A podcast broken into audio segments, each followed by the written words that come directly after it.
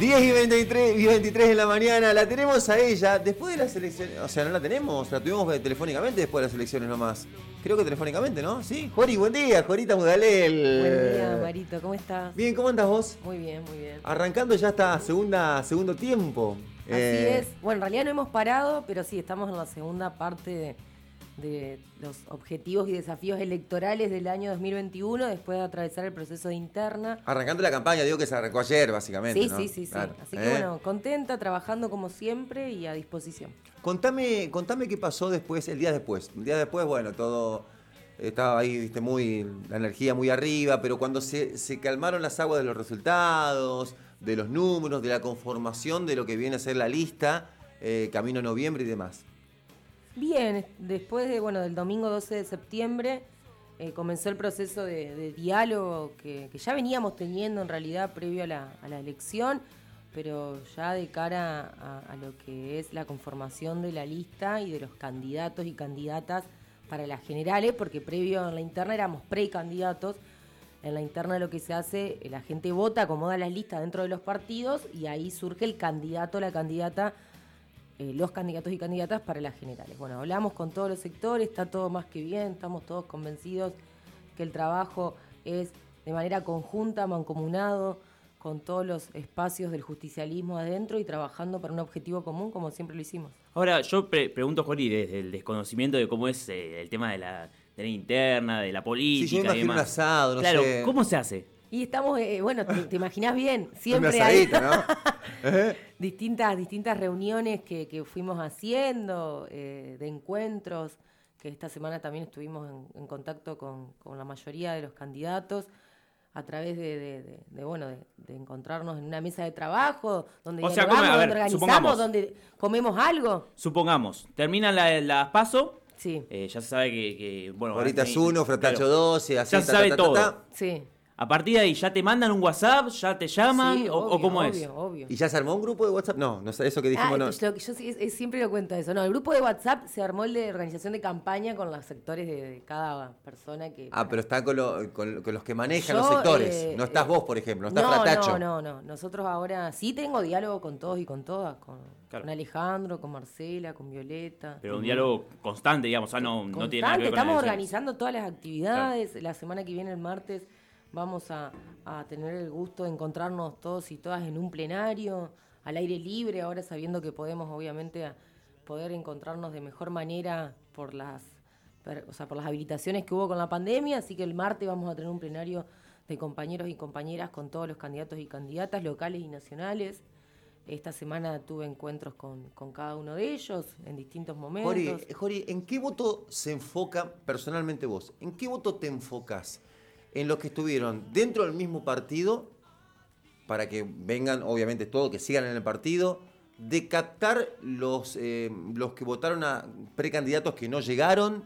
¿Qué, voto te interesa a vos uno, uno, obviamente, lo que le interesa. Si bien todos valen uno y todos son importantes, que la propuesta eh, eh, sea la elegida por todos los santafesinos y santafesinas, nuestro objetivo es sostener los votos del Frente de, Todos, que consiguieron todos los candidatos de, la interna, ampliar obviamente ese horizonte, porque hubo, la verdad que hubo poca, en comparación con otros años, y obviamente se esperaba, sabíamos que iba a ir a votar menos gente por esta pandemia, se confirmó que fue así en seccionales históricas como la décima, por ejemplo, votó el 53%. Upa, bajísimo. Mientras que en las internas siempre el porcentaje eh, ronda el 68, el 70. Sí, sí, casi 70, sí, sí, sí. Y bueno, fue una, fue una Muy bajo, o sea, son muchos poca presencia en ese sentido. Con respecto a otros años, no fue la catástrofe que pasó en otras provincias, como Córdoba, por ejemplo, que fue a votar mucha menos gente, pero votó menos gente que en un proceso de interna en un contexto de normalidad.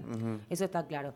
Nosotros vamos a seguir como venimos, en la calle, hablando con la gente, resolviendo y estando a disposición de todas las problemáticas de manera cercana, Marito, porque eso es lo que quiere la gente, eso es lo que se necesita. Nosotros los concejales, siempre lo decimos, no podemos estar en un día en todos los barrios de la ciudad de Santa Fe. Santa Fe es grandísimo, por eso necesitamos constantemente de que los vecinos y vecinas nos planteen las situaciones, nos acerquen propuestas, se sientan parte de la banca. Eh, desde que asumí en diciembre del 2019 yo laburé de esa manera. todos los proyectos que presentamos surgieron del interés de la población, obviamente a partir de, sugerencias que, yo planteaba de necesidades que veo en la ciudad como siempre digo, yo nací, me crié en esta ciudad, es mi ciudad, no llegué acá a los 20 años, viví un montón de, situaciones en la ciudad de Santa Fe que marcaron mi vida y que obviamente es la ciudad que quiero hacer crecer, que quiero que demos un salto de, de calidad y que realmente entendamos que somos la capital de la provincia, pero que no es solo serlo, también parecerlo y empezar a avanzar en ese sentido. Necesitamos producción, necesitamos apostar al trabajo para poder crecer. Hoy tenemos un gran porcentaje de, población que está por debajo de la línea de pobreza en la ciudad. Para eso hay que apostar a la industria, hay que apostar a las empresas que son las que generan trabajo. Tenemos que abrir el abanico más allá de, los que siempre dicen Santa Fe es una ciudad de empleados públicos, es una ciudad administrativa. Bueno, hay que ir más allá de eso, porque no alcanza para que la ciudad crezca y no alcanza eso para dar trabajo. Eh, Jori, yo te quería llevar a, otro ámbito de cosas, ¿no? Eh, yo creo que, bueno, lo que es eh, medio ambiente está en, boca de todos, ¿no? Y también, bueno, eh, obviamente que es sumamente importante. Hubo una ordenanza que se aprobó en el Consejo Municipal, que es la de mm, Sello Verde Santa Fe, y quería que la comentes un poco. Sí, la última sesión aprobamos dos proyectos importantes de mi autoría. Uno fue Sello Verde y otro fue la red virtual de para jubilados, que hoy aparte es el Día Internacional de las Personas Mayores. El sello verde, lo que nosotros planteamos en una primera instancia es un sello verde, cuando decimos sello verde nos, referimos a una certificación, un reconocimiento por parte del municipio que cataloga las distintas empresas, pymes, negocios locales que llevan adelante prácticas, eh, eh, buenas prácticas para, para el cuidado de nuestro ambiente, que tiene que ver con distintos niveles. El primer nivel cumplir con las ordenanzas que están pautadas, separación de residuos, plástico de un solo uso. El segundo nivel, ir más allá de eso, sino manifestar cómo dentro de la empresa o del local se hacen eh, distintas acciones para trabajar la cuestión de la energía, del agua, de los recursos naturales, de, los residuos, cómo ellos trabajan eh, de la manera para poder reducir, reciclar. Y el tercer nivel, donde generan también un aporte a la comunidad. Nosotros, eh, obviamente, en una primera instancia presentamos que por parte del municipio se le reconozca, dando el sello verde, difundiéndolo, generando una ventaja comparativa con respecto a los otros locales que no lo hacen para que se contagien, siempre buscando el contagio positivo, como en su momento cuando hablamos de billetera Santa Fe, empezó uno, después se fue contagiando, y algunas exenciones y cargas impositivas municipales de tasas, que bueno, esa fue la parte que no en esta oportunidad no pudimos conseguir por parte del municipio, no estuvieron de acuerdo pero sí estuvieron de acuerdo con que es necesario estimular a partir del reconocimiento a esos emprendimientos que llevan adelante buenas prácticas con respecto al cuidado del ambiente, así que bueno, finalmente se votó sello verde con algunas modificaciones, que era nuestra propuesta inicial, como te decía recién, y ahora esperemos que bueno, que la pongan en marcha, que la ejecuten, porque es una buena iniciativa para generar conciencia entendamos que, todo lo que tiene que ver con el ambiente, capaz que hace un tiempo atrás no lo hablábamos, es una realidad. Sí, bueno, y pensamos que era infinito, que los recursos naturales eran infinitos,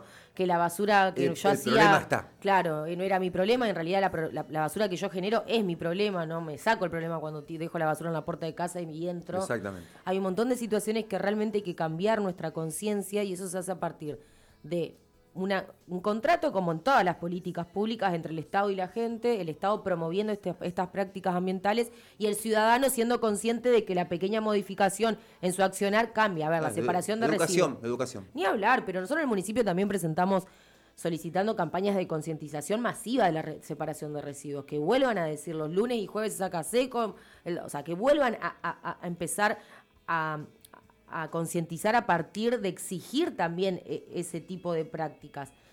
Todavía no conseguimos que haya una política clara con, respecto al, tratamiento de residuos. En la última sesión también presentamos un pedido de informes por la ordenanza 12.236, que es la, ordenanza que plantea la erradicación de microbasurales a cielo abierto en la ciudad de Santa Fe, en cada barrio que vas. Lo que dijiste recién eh, es, Tenés basura por todos lados. un detalle que yo me acuerdo que en un momento debe ser hace 6, 7 años, que arrancó esto de, los medios de comunicación, de la radio, de la televisión, lo, tal día, tal cosa, ta, ta, ta, y era como que te atormentaban, en buena, o sea, eh, bien, bien dicho. para que la gente se, adapte. Y después desapareció esa campaña. Y me parece que está bueno que, vuelva. Obvio que está bueno. Nosotros ya presentamos como cuatro iniciativas pidiendo campaña de concientización, retomo de la separación, comunicación por parte de las redes del municipio. Eh, vos necesitas que la gente entienda y cambie su acción, pero también, como vos dijiste, tenés que atormentarlos en el buen sentido para que asimilen ese cambio y para que lo practiquen y lo hagan realidad. Eh, vos sabés que en una escuela, eh, creo que era el industrial, si no me equivoco, hacían visitas guiadas a lo que es la parte de la separación de residuos.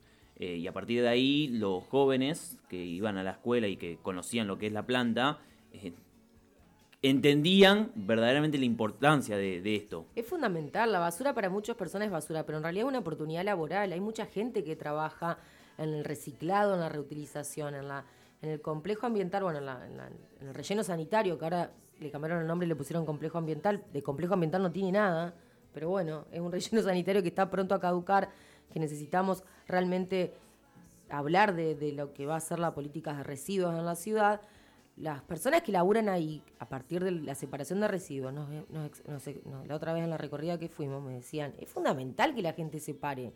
Porque ahora pasa, te dicen, pasa el basurero y mete todo en el mismo lado y lo lleva.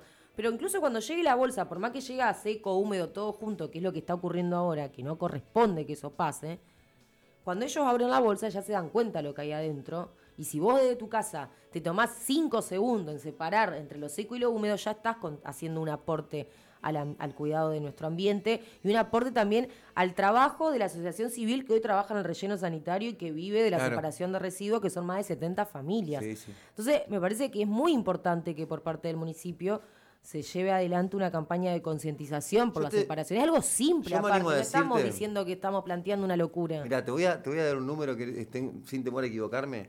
Yo creo que de 10 casas, de 10 familias, y dos te hacen la separación. Sí, coincido, coincido, pero es porque aparte... Una es la de Bonet. Sí. Yo también, yo tengo dos Efectivamente. de basura, y no lo digo porque, pero yo tengo mis dos tachos de basura húmedos. Yo quiero decir que no, no lo tengo y, y, levante la mano, sí, estoy haciendo las cosas mal. Y ese es el origen de todo, porque si vos ya tenés los dos eh, cestos de basura para colocar el residuo, ya está, ya lo, empezás a hacer, porque es hasta tomar la decisión de colocar dos, dos cestos y empezar a hacerlo. Y lleva nada y vos realmente te sentís que estás haciendo un aporte porque no es solo que lo sentís, lo estás haciendo realmente y es muy importante. Nosotros necesitamos que el Estado municipal realmente tenga una política clara con el tratamiento de los residuos porque después llegan las fechas vinculadas al ambiente y salen todos a plantear situaciones completamente eh, macro. De, y la verdad que empecemos por casa, empecemos separando los residuos y Después empecemos... La, la, culpa siempre es del otro. Claro, empecemos haciendo una campaña donde realmente entendamos que la basura que yo hago es mi problema, que si yo la separo estoy ayudando al ambiente, estoy contribuyendo a una economía popular de gente que labura de los residuos. O sea, es un círculo virtuoso que se genera a partir del cambio de una actitud y el Estado es fundamental a la hora de concientizar para que llegue ese cambio. Eh, Jori, la última. Em, hablando, estamos en 2021, ya finalizando el año, y cierto es que el tema del agua potable en ciertos lugares de la ciudad de Santa Fe fue siempre un tema. Eh, noroeste de la ciudad, eh, mucho problema de gente que todavía no tiene agua potable, realmente es inconcebible en esta altura del año y de la vida que vivimos. Barrio Santo Domingo y Las Lomas es, es un tema este, ¿y qué se está haciendo al respecto? El lunes, el martes, perdón, participamos de la, de la licitación de la obra que va a empezar a llevarse adelante ahora en Barrio Las Lomas y Santo Domingo para finalmente llevar el agua potable, como bien dijiste. Una obra recontra postergada. Una obra recontra postergada que, que la verdad que era muy sencilla de hacer, porque hay obras que realmente son necesarias y que son muy complicadas por el presupuesto, por un montón de situaciones. Esta particularmente, nosotros cuando se lo planteamos a, Omar a partir del incluir, porque es lo que nosotros les, dejamos a la gente en claro, es una obra financiada por la provincia, de, a través del programa Incluir, que nosotros gestionamos. Eh, y estamos felices de que finalmente en Santo Domingo vayan a tener agua potable y que no tenían, y de regularizar las conexiones en las lomas. Esto va a llevar adelante una inversión de más de 33 millones de pesos, llegando a 4.000 santafesinos y santafesinas más de mil domicilios particulares, cinco kilómetros de cañerías y la solución a un derecho primordial, fundamental, como es el acceso al agua potable. Y también ahora en octubre se va a licitar la ampliación de la planta potabilizadora de Calchines, que en realidad, Marito, el problema del agua es algo postergado desde hace mucho tiempo, porque hacía mucho tiempo que había que ampliar la planta y nadie tomaba la decisión porque es una obra millonaria, 4.400 millones de pesos. Fue una gestión que hizo nuestro gobernador ante el gobierno nacional. El gobierno nacional estuvo de acuerdo que es una necesidad primordial el agua potable en Santa Fe, que encima estamos rodeados de agua, Sí. una locura que, que haya gente que hoy todavía no tenga agua en nuestra ciudad. Y en octubre, creo que a mediados de 19, por ahí, se va a hacer la licitación de la ampliación de la planta, que eso también va a permitir avanzar eh, en el acceso a este derecho fundamental en barrios que no lo tienen o que todavía no tienen la totalidad, como por ejemplo Santa Marta, como así también zonas aledañas del departamento de la capital, y solucionar un tema que es muy, muy importante y que para mí esos son los anuncios históricos que hay que hacer porque son los que le cambian la vida a la gente. Eh, dos o tres mensajes, Jori. Eh, buen día, chicos. Soy José Luis, eh, capacitador de herrería. Decirle a Jorita que acá en Villa del Parque, desde el Santa Fe, eh, más, estamos dispuestos a fabricar canastos de basura. Bien. dice. En el centro tendrían que poner contenedores, mm, basura tirada en la peatonal, un asco. Yo sí, veo. la peatonal es un problema, chicos. pero- Está cada vez más sucia y no hay nadie que la limpie. Es increíble. Nos plantean eso los comerciantes, que, que no hay gente que pase, que limpie. Bueno, nosotros estamos obviamente... Sí, pero hay. eh, los- los- el tema de los contenedores de basura, o sea, los cestos de basura hay de seco y. Sí, pero también tenés que recolectar eso, no podés dejar que se... Que se acumule. rebalse, Claro, porque si se acumula es un tema. Es un planteo que nos hicieron hace poco, estuvimos ahí en un negocio que no lo voy a mencionar, eh, que nos dijeron que vieron un deterioro con respecto a la atención de la limpieza Yo, yo de los las chicos de. y demás cuestiones. Yo a los chicos de Cliva lo- los veo pasar periódico bien, digo. Bien, bien, bueno. Lo que pasa es que se, se completan muy rápido porque los comerciantes sacan los cartones y es, hace mucho bulto, ¿se entiende? Claro, hay que hacer una organización ahí, Exacto, eh, María. ahí está, Tenés ahí que está. organizarte nuevamente, lunes y jueves seco, no podés sacar cartones los miércoles. Ahí o sea, está. Tenés que planificar la ciudad, porque si no hay Exacto, alguien sí, que sí, sí, sí. planifique. Volvemos lo que- lo volvemos, cada uno hace lo que quiere y ahí empieza el problema. Eh, eh, Jori, gracias. No, no quiero meter tanta presión, pero hoy, 1 de octubre, va, del otro día ya de las pasos, sos candidata, sos encabezás la lista, vas a ser concejala, vas a seguir siendo concejala, y acordate nomás del monumento al liso. Fíjate, andá fijándote, eh, tenelo presente, viste, ahí, esa rotonda ahí frente a la de Piedras Blancas está totalmente vacía, es, es enorme, divina. Está ahí esperando un monumento, nada más. Muy bien, Marito. Sería una cuestión más vamos turística, la vamos a presentar en conjunto. tarística- eh, turística para la ciudad de Santa Fe. De la concejala Mudalel y de Marito.